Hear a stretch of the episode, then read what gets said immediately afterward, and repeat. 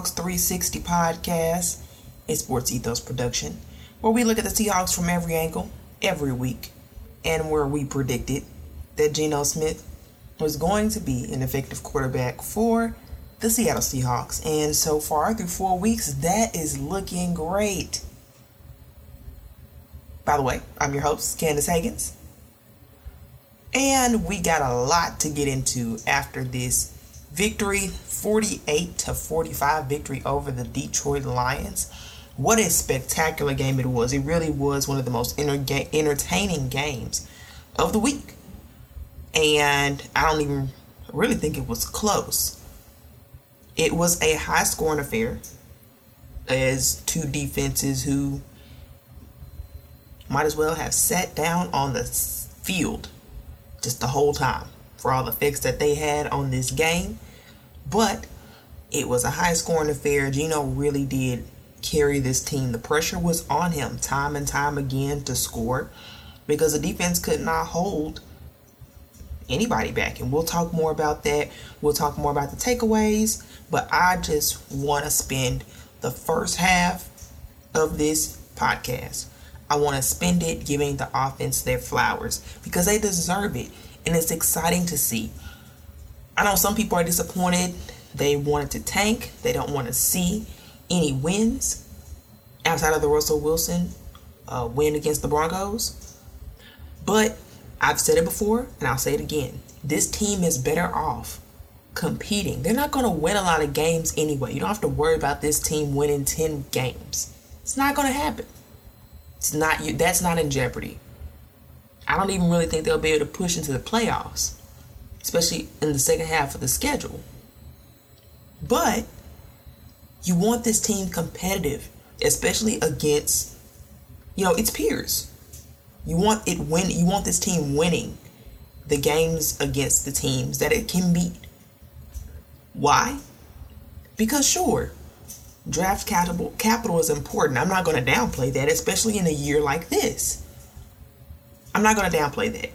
But it's just as important to remember that there are young players on this team right now, proven commodities right now. And you want those guys to prove they are capable of contributing to winning. They're not going to put the team on their backs and lead the team to 10 wins, but you want their plays, their impacts to be felt. That's that's what you want. You want the players who will be here for the next four years on a rookie deal. You want those guys creating an impact now. And if you only win one more game, that means throw the whole draft class from the past season away. It really does. That's what that means. Because then you have questions everywhere. No player was able to be a blue chip player and contribute to some level of competition and winning culture. No, rookie. And that's not good. So, be happy that the Seahawks won this game. Enjoy the victory. There won't be many. There won't be there won't be many takeaways that or many game many podcasts. I want to come on here and be this positive because there's going to be so many positive things to take away from it. So enjoy it. Live in it. Relish in it. because honestly, they'll be few and far between. So, we do have a lot to get into. As I said, I'm going to give the offense their flowers, but I also want to spend some time talking a little bit about the defense. And I'm going to give you guys five steps that I think it's, it's going to take in order to fix this defense. So, let's get into it and talk some Hawks. So, first, let's talk about the man of the hour, the guy on fire, your Seattle Seahawks MVP, Geno Smith.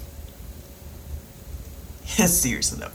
Now I know Geno is not going to be MVP. He's not going to be able to play at this level, you know, for the remainder of the season. I don't expect that. But but man, through the first 4 weeks, if there was a such thing as a 4 week MVP, I think Geno Smith will be in the running.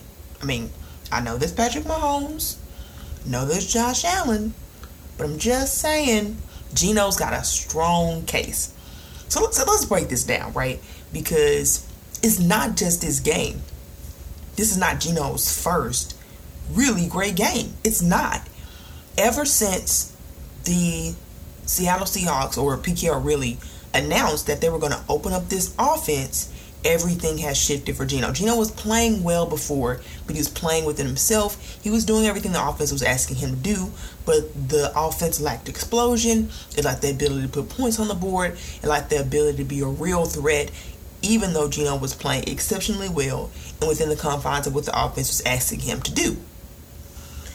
But once they unleashed that playbook, they really opened it up, and Shane Waldron really got to show off what he wants to do his real vision for this offense, that's when it opened up for Geno. And I'll admit, I'll give the caveat that it just so happened that that happened against the Falcons and the Lions, which are the two of the, you know, lesser defenses in the NFL by far. So I'm giving that context, but when you look at the scheme, when you look at the execution, all of that has been flawless. Gino, Geno can't choose what defense he plays against, right? He can only go out there and execute. And so let's talk about it. Let's talk about why Geno would be, if there was a four week MVP, why he would be in the conversation. So, first, let's look at it. A lot of people don't like analytics. You you want the real stats. So let's just talk about the real. Like let's not get into the advanced statistics. Geno right now has 1,037 passing yards. That's more yards than Aaron Rodgers, Russell Wilson, Matt Stafford, Kyler Murray, and Kirk Cousins. These are prolific names, especially I mean Kirk Cousins, maybe maybe not so much, but Aaron Rodgers for sure, Matt Stafford for sure, Kyler Murray playing better and having more yards than all those guys. You don't make he ranks number one in completion percentage right now. He ranks fourth in yards per attempt, which was a criticism of Geno the first two weeks, that he didn't throw the ball down the field well. Geno has entirely flipped that narrative on its head. He is sixth in touchdown to interception ratio, fifth in quarterback rating, third in passer rating at 108, and fifth in overall number of touchdown passes because that was also a criticism of Geno that he couldn't get it done in the second half. And I understand. I always felt like that was more situational than anything else. I think against the Broncos, it really was just lack of adjustment. But moving forward from there, I really don't think it had anything to do with anything other than situations.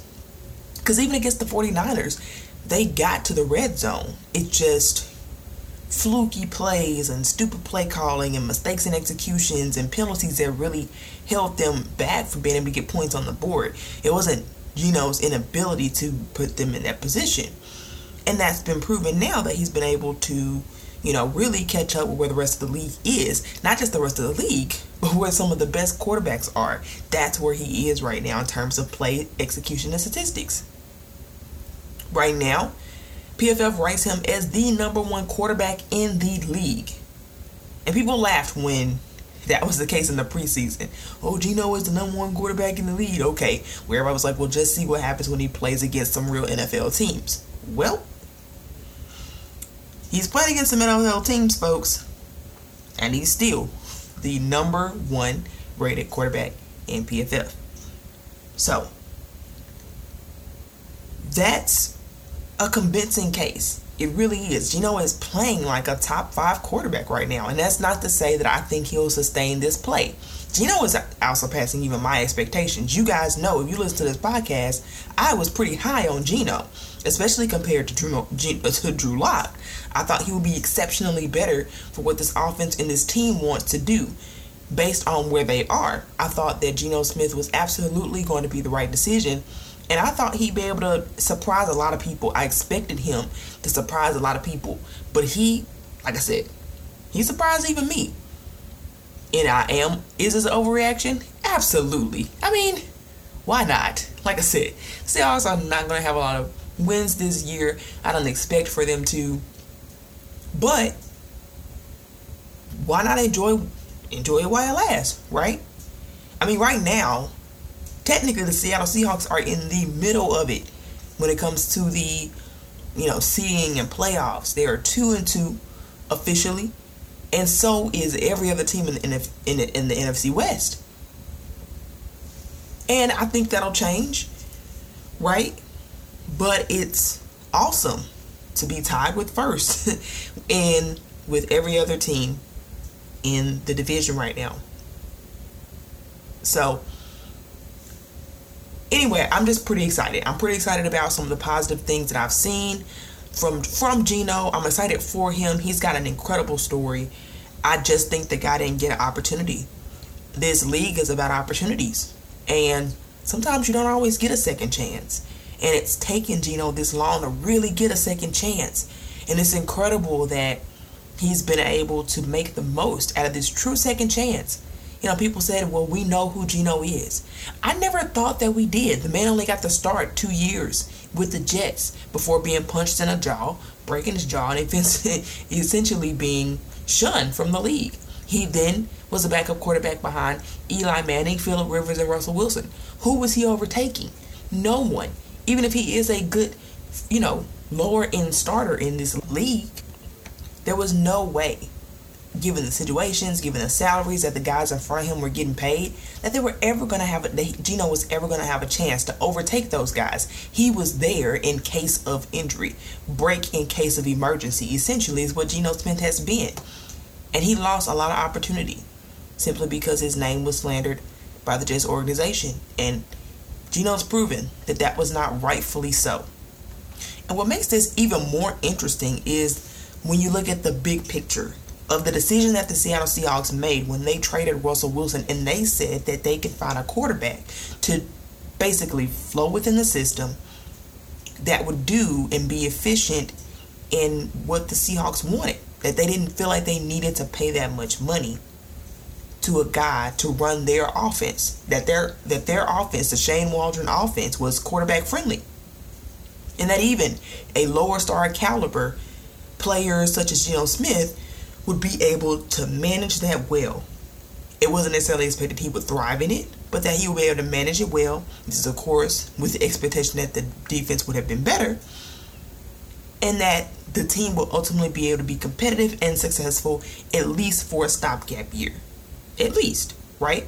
That was a thought. That's been proven to be absolutely the right decision because, to be honest, Geno fits this system so much better than Russell Wilson ever did because this system is meant to thrive off of the short, the intermediate game, the quick game. And sure, you have to have some deep plays downfield, which Geno has always been capable of doing. So it fits his offense fits him like a glove.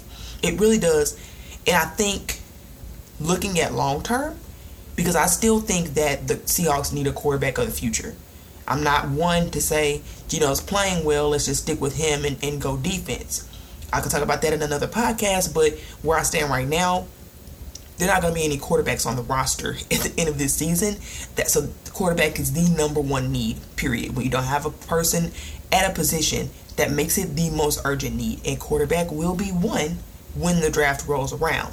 So, given that that's the case, I think it'll be important to remember that the quarterback style is just as important. Like the their ability to fit in with this offense matters significantly over you know just the flashiest quarterback or the highest ceiling quarterback.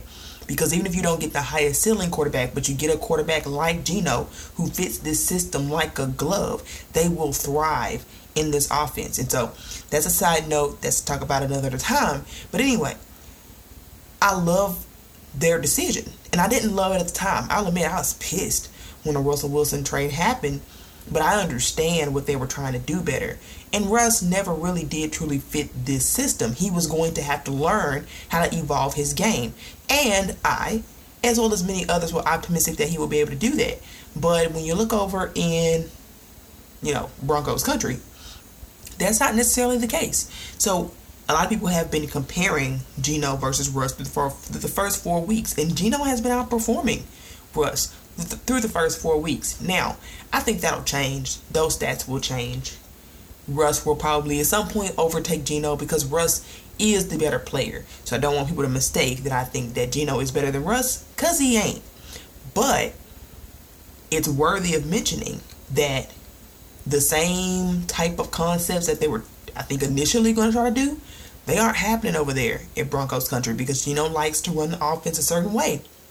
And now people are critiquing the Broncos offense, talking about it's predictable, it's vanilla, it's repetitive. Well, I wonder where we have we heard that from. It sounds a lot like what everybody was saying about the Pete Carroll offense, but now that Russ is gone, Pete Carroll's offense looks pretty innovative. Shane Waldron looks like he's got control of his offense, and it looks a lot like the things that people were complaining about the predictability, the vanilla.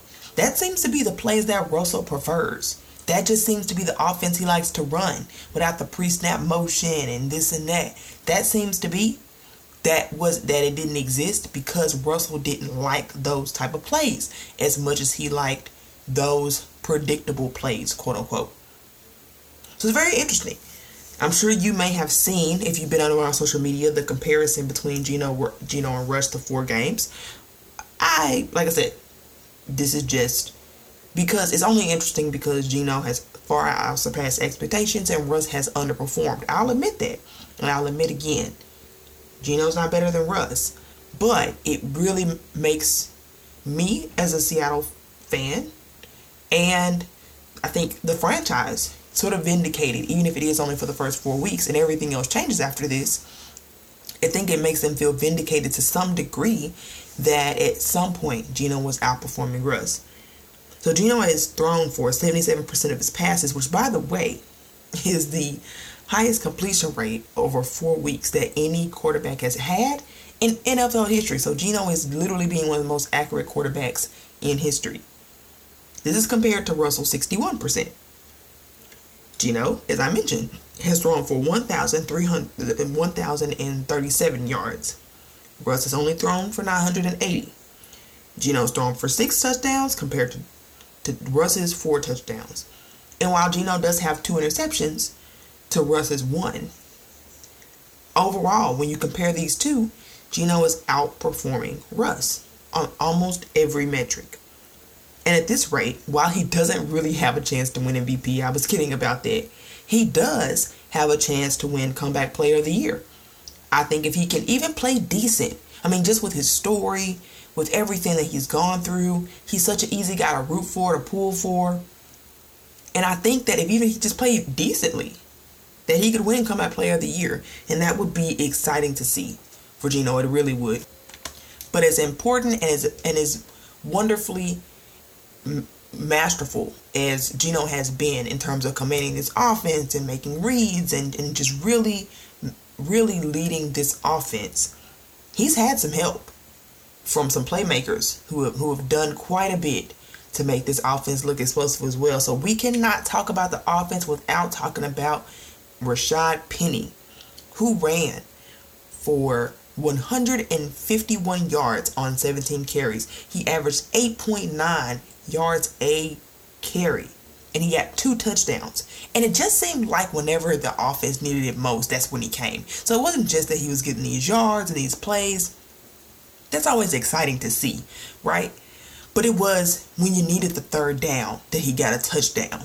It's when, even on the final play, when you when Seattle wants to make sure the ball stays out of the Lions' hands because the defense has been playing so poorly, and Rashad Penny is able to get a hard run on a three on a three third and third and five and basically seal the game. I mean, basically, whenever you needed Rashad Penny, he came through in a big way, and even more than what you needed. So let's talk about it. Let's talk about how great he has been in through for the through the first four weeks. He right now is the number two player in the league in terms of yards after contact. He averages 4.57 yards after contact. The only person in front of him is Deebo Samuel, Samuel who averages 6 yards after contact. It's excellent, elite company to be in. Right now, through from now up to this point, from 2020, 20 well, I'm sorry, from 2021, Rashad Penny has averaged or has had five rushing touchdowns of more than 30 yards five rushing touchdowns that were more than 30 yards. That's incredible. It's so incredible that no other NFL player has had even more than two rushing touchdowns of 30 plus yards in that same time period. In fact, the only player who's come close at, at all in recent history is Derrick Henry, who has had eight. But it took him over 900 snaps or carries to get those eight. Rashad Penny has five in just 244 carries. That's what makes Rashad Penny so incredible. Right now, he is leading the NFL in rushing yard in rushing yards over the expected per attempt, which means he's exceeding expectations. I mean, we see it. we we see it. He's exceeding what this average play, you know, what the average run should get.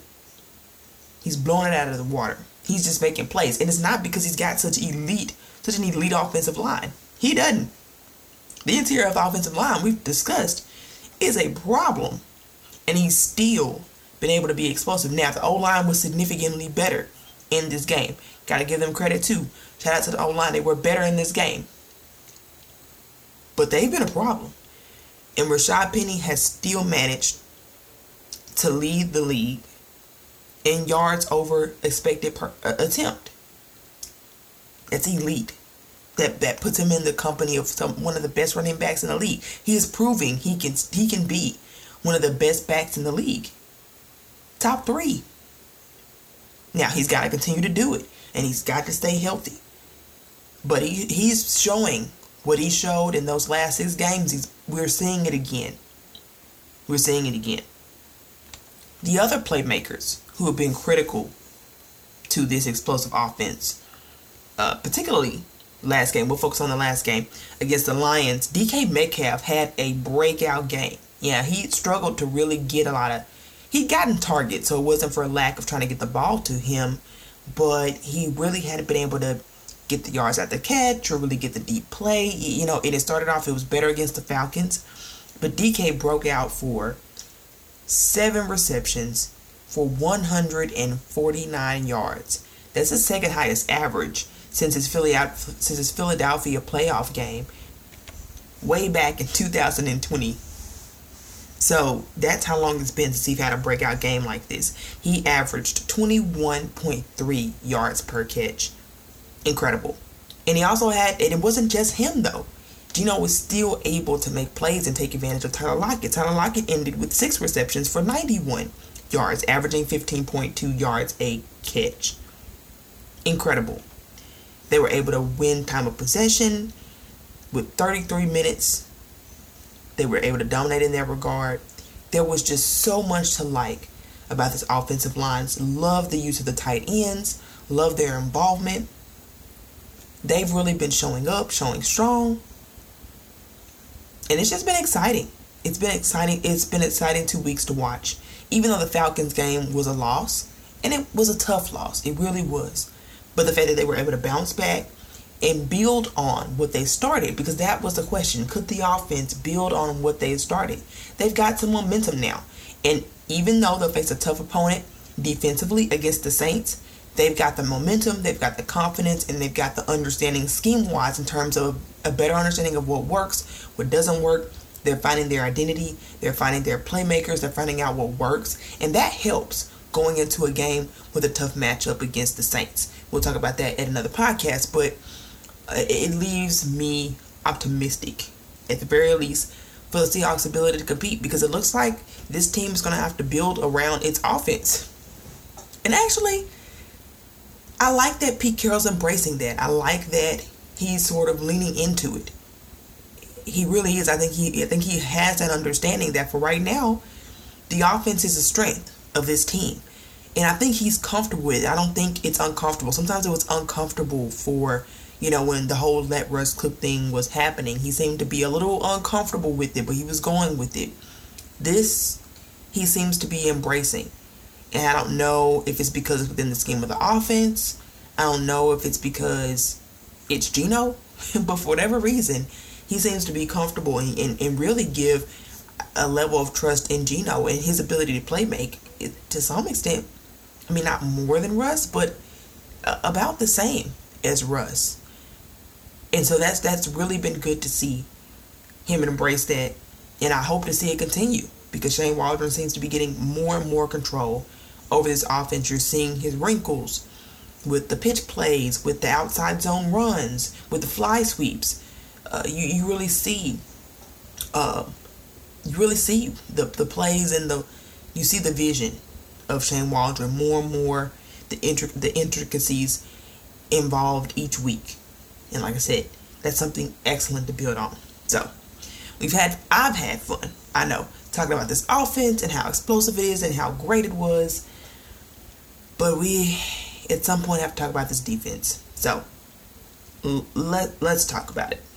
I want to take the positive approach, right? Because this is a win, and despite the fact that it was it was obvious, right? I don't have to tell you guys that the defense looked like the worst in the league. It did. You're not blind.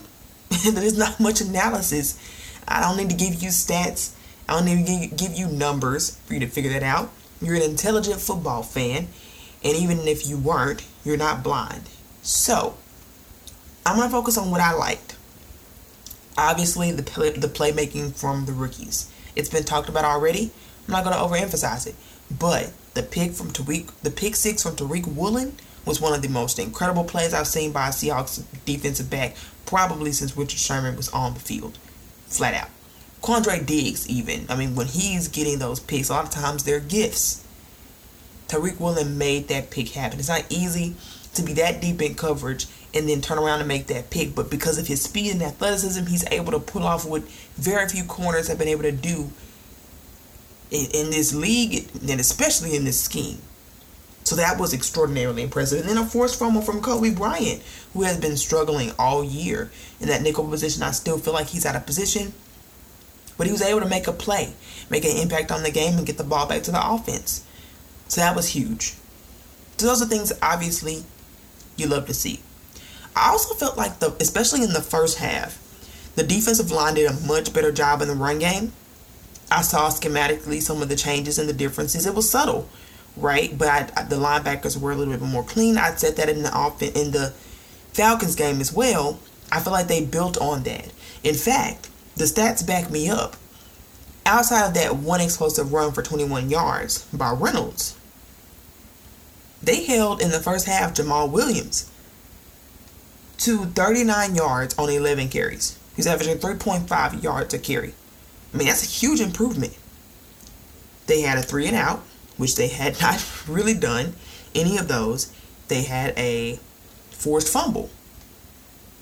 And they had let it, they did, you know, allow them to get a field goal in that first half. It really was a fairly strong first half of defense. And then the absolute wheels fell off. Now, I still feel like a part of that was because they started Darryl Johnson. We've been I've been saying for two weeks now that most likely to get benched will be Darrell Taylor, and they finally benched him. They started Darryl Johnson instead, and he got hurt, and he looks like he'll be hurt for a while. Pete Carroll reported that he's sort of got a stress fracture, so he'll come back this season, but it won't be anytime soon. Uh, I'm curious to see how they handle that situation because Darrell Taylor has he's really been outplayed. He really he's just been outplayed. Period. But it's not like they have a ton of options in terms of rotation in minutes at this point. They're they're really down a lot of guys. They really need Alton Robinson to come back quickly. And so Darrell Taylor's probably gonna have to get more snaps. Unfortunately. But that's when I think things started to go downhill. When you did see Darrell Taylor start getting more of those snaps, Mafe still had some but I, I, I just think things kind of went downhill from that point. So I'm going to wrap up this episode by just talking about the five steps I think it's going to take to fix the defense. And I'm not going to get technical in terms of scheme because, yes, obviously, schematically, I think there are things they need to clean up, things they need to figure out, things they need to customize better to the personnel. And, and I don't think that these five steps will dramatically change the outlook of the defense, but I think it could get them to looking respectable.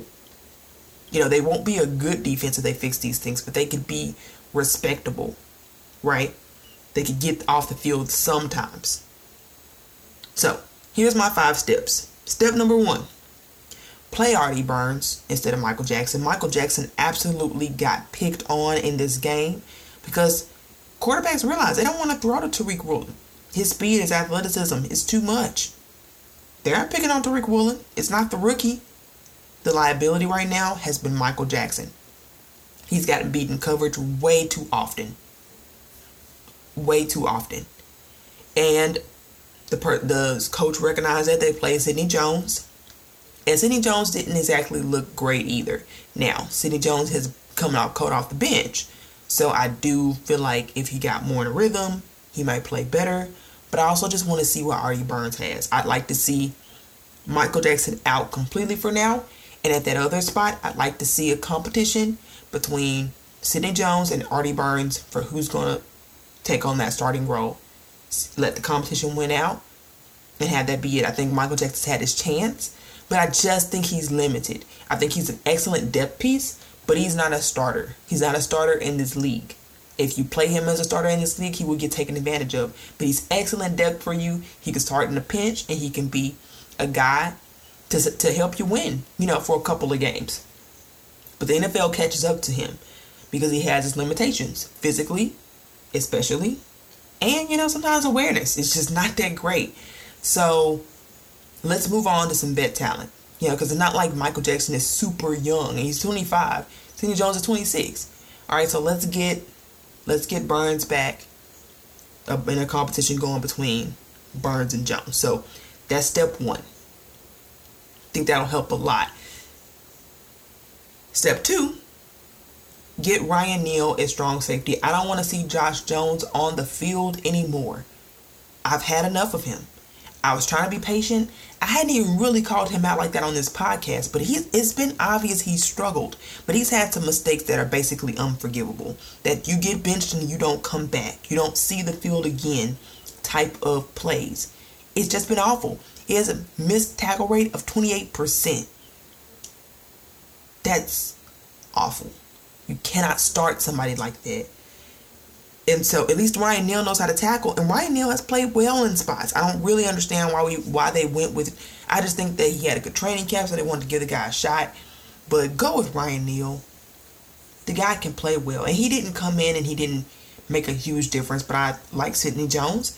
I want to give him credit that he's coming in cold off the bench. He hadn't got a lot of reps in practice. He wasn't healthy for a long time. When he did come back, he didn't have a job anymore.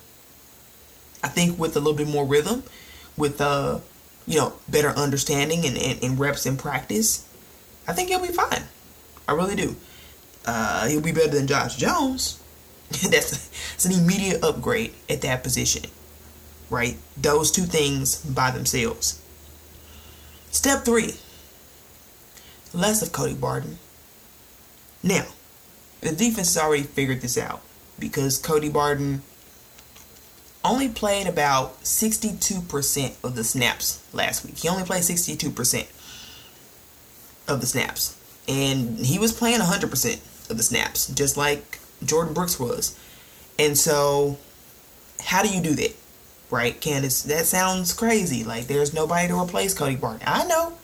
There's nobody to replace Cody Barton. I do not think that Nick Bellore nor Tanner Muse are the options to upgrade the position over Cody Barton. They're not. And I don't believe that they are. But what they can do is do what they would have been doing with Jamal Adams, and that's more three safety looks. Because originally, from everything that was coming out of training camp, from all the media outlets, they were playing a ton of three safety looks with Jamal Adams in the box. And so there will only be one linebacker on the field because Jamal Adams would sort of play that pseudo linebacker role so they were only planning on having Jordyn Brooks on the field as the linebacker, and Jamal Adams would be in the box with him. Then you'd have a Josh Jones or Ryan Neal along with Quandre Diggs in the backfield. That was a plan.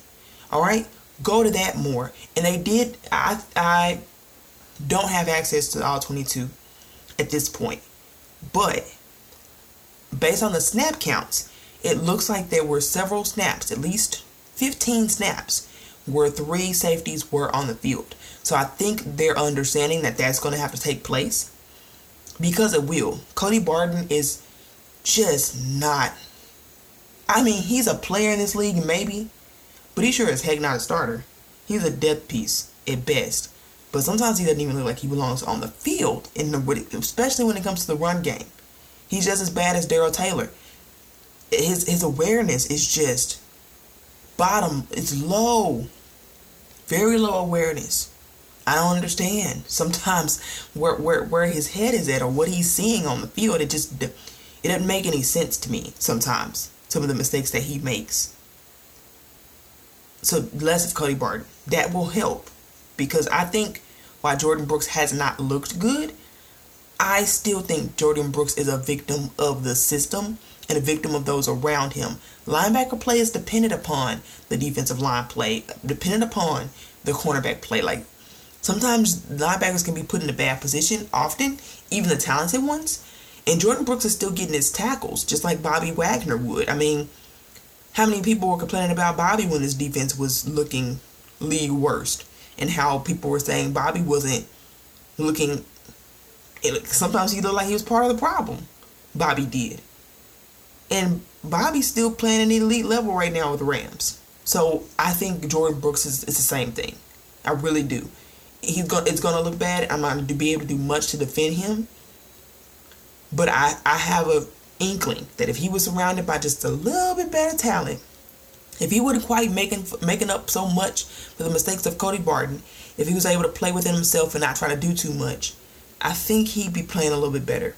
I really do. So that would that would help just by default with that too.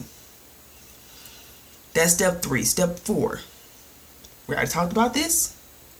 More Mafe. More Mafe. I do not think that Darrell Taylor should get the start. I know Mafe is a rookie, but it's not like this team isn't starting rookies. Okay? Start Mafe. Start Boye Mafe. Darryl Johnson is out. They tried that approach. Didn't work. Darrell Taylor got more snaps than they probably wanted him to get. As a result, not good results. He's not improving. He's not. He should be pass rush situation only. And they did decrease Darrell Taylor's snaps. That much is true. Darrell Taylor only had 34 snaps this past week. Mafe had 32. So a lot more even, but at this point, you need more Mafe. It needs to be, you know, Mafe pretty much getting I mean, he can't get all the snaps, right? He's got to rest at some point. You don't want that much on him, especially as a rookie. But Mafe needs to be the one with more snaps here. And boy, do I wish Alton Robinson was back because I would just say Mafe, Robinson, and then put Darrell Taylor in on pass rushing situations only because sometimes his effort is just not there. And you hate to see that. You don't want a guy on the field who's not putting forth 100% effort. And that's where Darrell Taylor is right now in his game. The fundamentals are just gone with him sometimes. So I'd rather see Mafe and Alton, but anyway. So more Mafe. That'll help. Right? And then number five. Number five. I want to see more man like press looks. More man to man coverage. I still see a lot of cover three, at least I did, especially against the Lions where Tariq Woolen's able to compensate it because he's so fast. But even that pick six he got there in cover three, there's still this huge wide open gaps. And I understand they're doing that to probably try to simplify the defense. But go ahead and get your more experienced personnel in there, like your Ryan Neal, like your Artie Burns, right? Get those guys in there so that you can play a little bit more press. You can play a little bit more man. And everybody on the field sort of understands their role and what they're and what they're doing a little bit better where you can play man where you don't have to simplify the defense so much that you almost I mean sometimes it looks like prevent defense out there. Go back to the scheme concepts that they were talking about. You know, be more aggressive in coverage, be more sticky. That's going to be needed if they're going to have any chance of, you know, being competitive against teams like the Rams, the Chiefs. And I'm going to play. Uh, Pat Mahomes will eat that alive. They can't. Wide receivers can't have all this cushion they're going to have to be more aggressive in coverage. And they need to start that. And they're not going to be able to do it if Michael Jackson's on the field. I understand that. They're not going to be able to do that if Cody Barton's on the field. I understand that. So change that and then adjust the scheme accordingly. I don't know if they're going to do that. I don't have any indication they're going to do that. But I strongly wish that they would do that because what they're doing right now isn't working. They had much more sticky coverage against week one and against the Broncos. Do that. It was effective. It really was. Russ had to work for the yards he got. He really did. So I need to see something along those lines in terms of coverage and, and sticking on their mans and, and just being being present, not not having this ten yard cushion between the wide between the you know the cornerbacks and the wide receivers and expecting Tariq Woolen to be Superman every time and swoop down and make that quick tackle when he's already gonna that person's already gonna get a first down. Makes it the easy. I mean, no wonder this defense can't get out the field. We're basically giving them the first downs. Nobody's close. Uh, and when somebody is close, it's because Tariq Woolen, like I said, swooping in, making the tackle because he's so fast. But if he wasn't so fast, they'd probably be able to get like 10 yards after the catch. So we've got to change that. That's that's got to shift. I feel optimistic if they made those five changes just by itself, this defense would look respectable because I I'm still out. The jury's still out on the scheme. Like they're doing something different. I don't know if this works, if it's more personnel. I do feel like personnel is a huge factor. I'll be honest. Personnel is a huge factor in terms of the way this defense looks, but I also feel like schematically there is some things that are obvious to being a first down, you know, a first time defensive coordinator. So, those are my tips. They could do those things, they could look better. And we'll see how many of these things they end up doing to really make the defense, you know, get moved towards respectable. But that's it, guys. That's all I have time for today. Be sure to follow me on Twitter at CandaceH901. That's Candace H901. Be sure to follow the show, Ethos Seahawks, at Ethos Seahawks. Be sure to give us a like, uh, listen, comment if you're on YouTube. We'd love to hear your feedback. And as always, that's it. I'm out. Go Hawks.